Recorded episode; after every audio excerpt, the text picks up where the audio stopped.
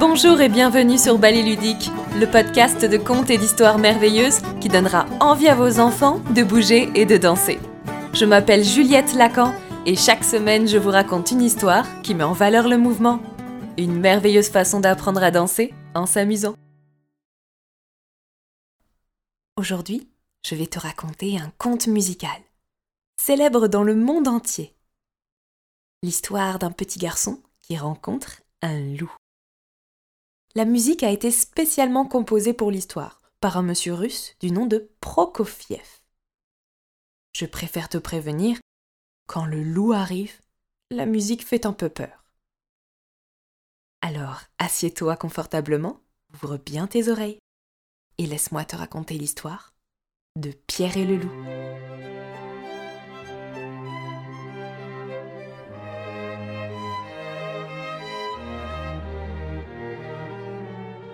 Un beau matin, le petit Pierre ouvrit la porte du jardin et s'en alla dans les grands prés verts qui bordaient la maison de son grand-père. L'air était encore frais, mais Pierre était chaudement habillé de son blouson de printemps, d'une écharpe mauve et de belles bottes rouges qui avaient la qualité d'être imperméables. Et ça, c'était vraiment pratique lorsque Pierre s'approchait de l'étang au canard.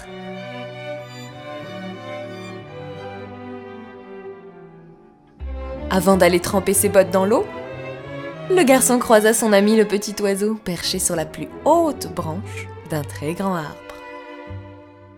Tout est calme ici, gazouillait-il gaiement.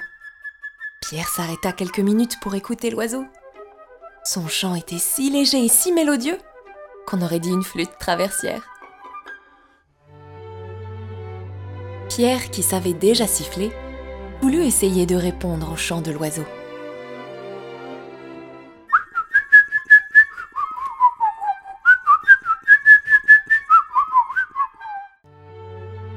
Hmm, pas aussi habile que le petit oiseau. Mais ce dernier eut la gentillesse de lui répondre. Peut-être y arrivera-t-il mieux demain. En quelques bonds, Pierre arriva au bord de l'étang des roseaux, des fougères, des mousses et autres herbes à longues tiges bordaient la mare et indiquaient que l'eau était proche. Pierre trempa le bout de ses bottes dans l'eau et en remuant ses pieds l'un après l'autre, il créait des petits clapotis à la surface. Les ondes attirèrent le canard, qui se rapprocha de Pierre en dandinant du derrière. Le petit oiseau, intrigué, vint se poser sur l'herbe tout près de lui et chanta au canard. Quel genre d'oiseau es-tu si tu ne peux pas voler? Ce à quoi le canard répondit. Quel genre d'oiseau es-tu si tu ne peux pas nager? Et il plongea dans la mare en bougonnant. Ils continuèrent à se disputer, le canard nageant dans la mare et le petit oiseau voltigeant le long de la berge. Pierre s'en amusait beaucoup car les oiseaux se chamaillaient comme des frères.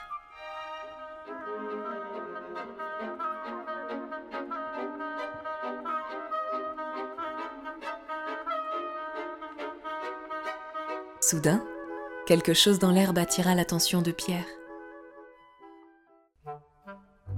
C'était le chat qui approchait malicieusement en rampant.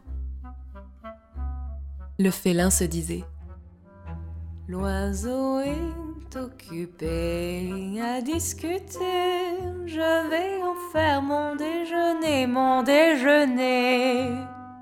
Et comme un voleur, il avançait à pas de velours, tapis entre les brins d'herbe. L'oiseau, lui, continuait de sautiller sur ses petites pattes, sans se douter de rien.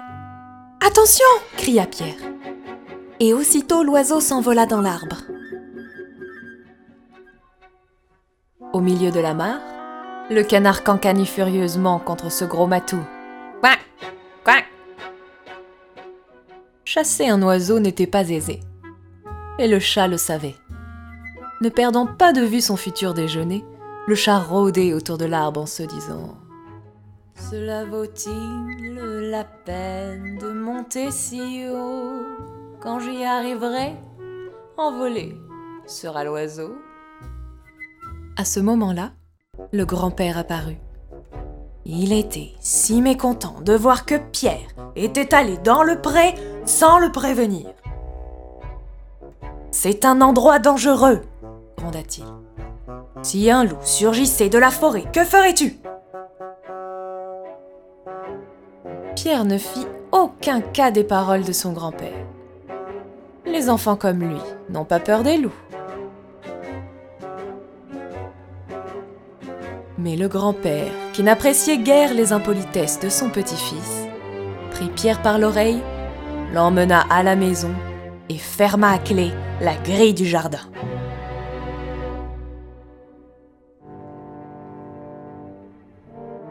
Et il était temps. À peine était-il rentré qu'un grand loup gris sortit son museau de la forêt.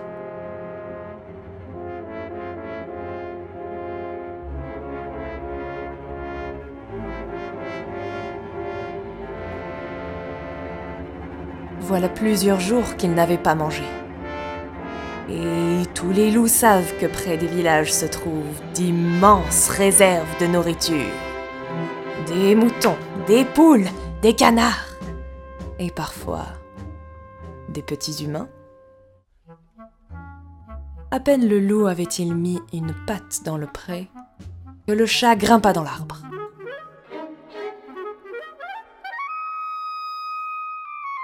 Le canard, lui, se sentait toujours en sécurité au milieu de la mare et cancanait fièrement pour faire fuir ce prédateur.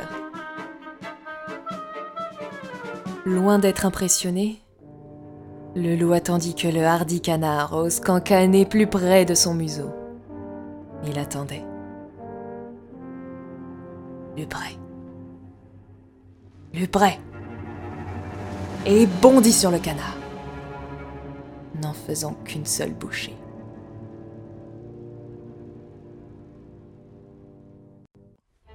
Pierre avait attendu la sieste de son grand-père pour s'échapper de la maison. Plus on lui interdisait quelque chose, plus il avait envie de faire cette chose. En arrivant au fond du jardin, il observa une des scènes les plus cocasses.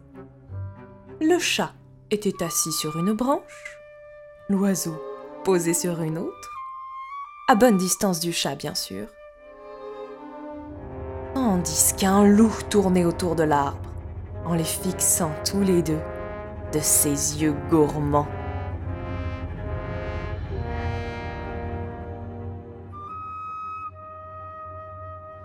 Le loup n'était pas aussi impressionnant que le décrivait son grand-père.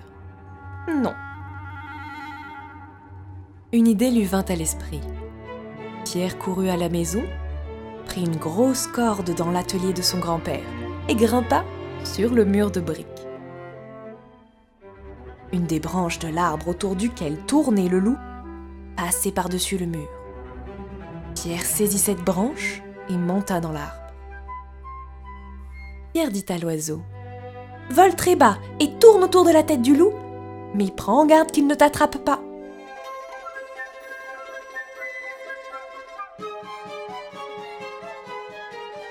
De ses ailes, l'oiseau touchait presque la gueule du loup. Celui-ci faisait des bonds furieux pour essayer de le happer. Oh, que l'oiseau agaçait le loup, que le loup avait envie de l'attraper.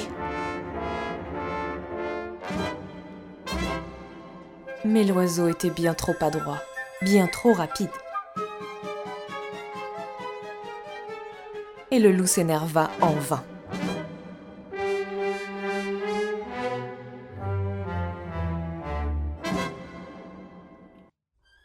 Ce temps, Pierre avait fabriqué un lasso. En le laissant descendre tout doucement, il parvint à le glisser autour de la queue du loup et tira de toutes ses forces.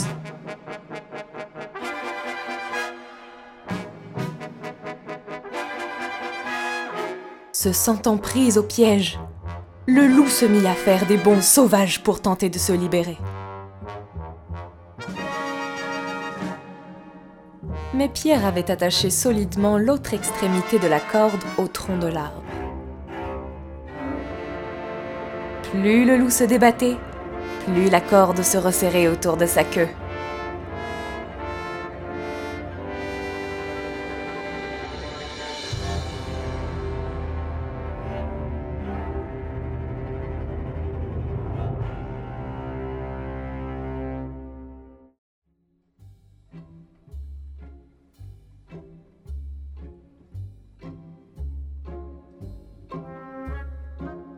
Pierre avait attrapé le loup et il en était fier.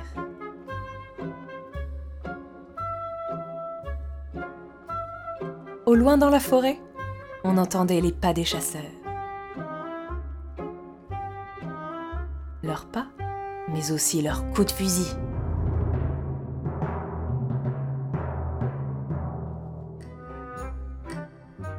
Pierre nargua le loup. Les chasseurs vont arriver? Et ils te tueront facilement maintenant que tu es prisonnier.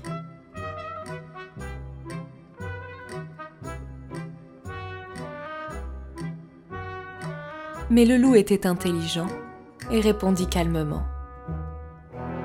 Les humains m'accusent de rôder trop près de chez eux, alors qu'ils me chassent toute la journée. C'est parce que tu es méchant. Je t'ai vu manger ce pauvre canard, lança Pierre. C'est vrai, j'ai mangé le canard. Mais dis-moi, petit humain, d'où vient la viande qu'on te sert dans ton assiette? Pierre ne savait que répondre. Il voyait bien que le loup avait raison, et se sentit honteux de reprocher au loup ce que lui-même faisait.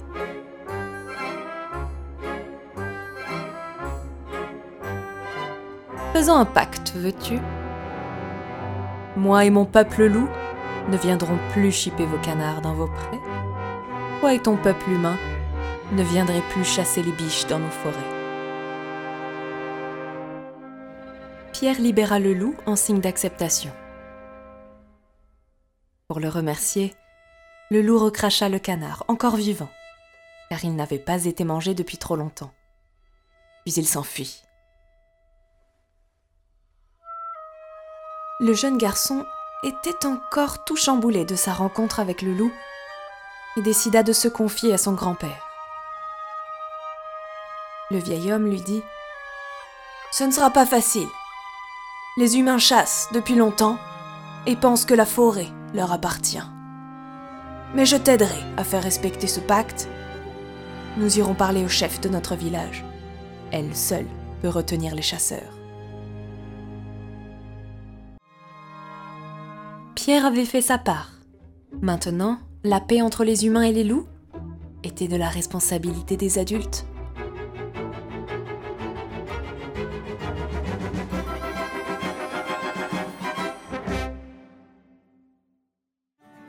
C'était Pierre et le loup, une adaptation de l'histoire écrite par Erna Voigt.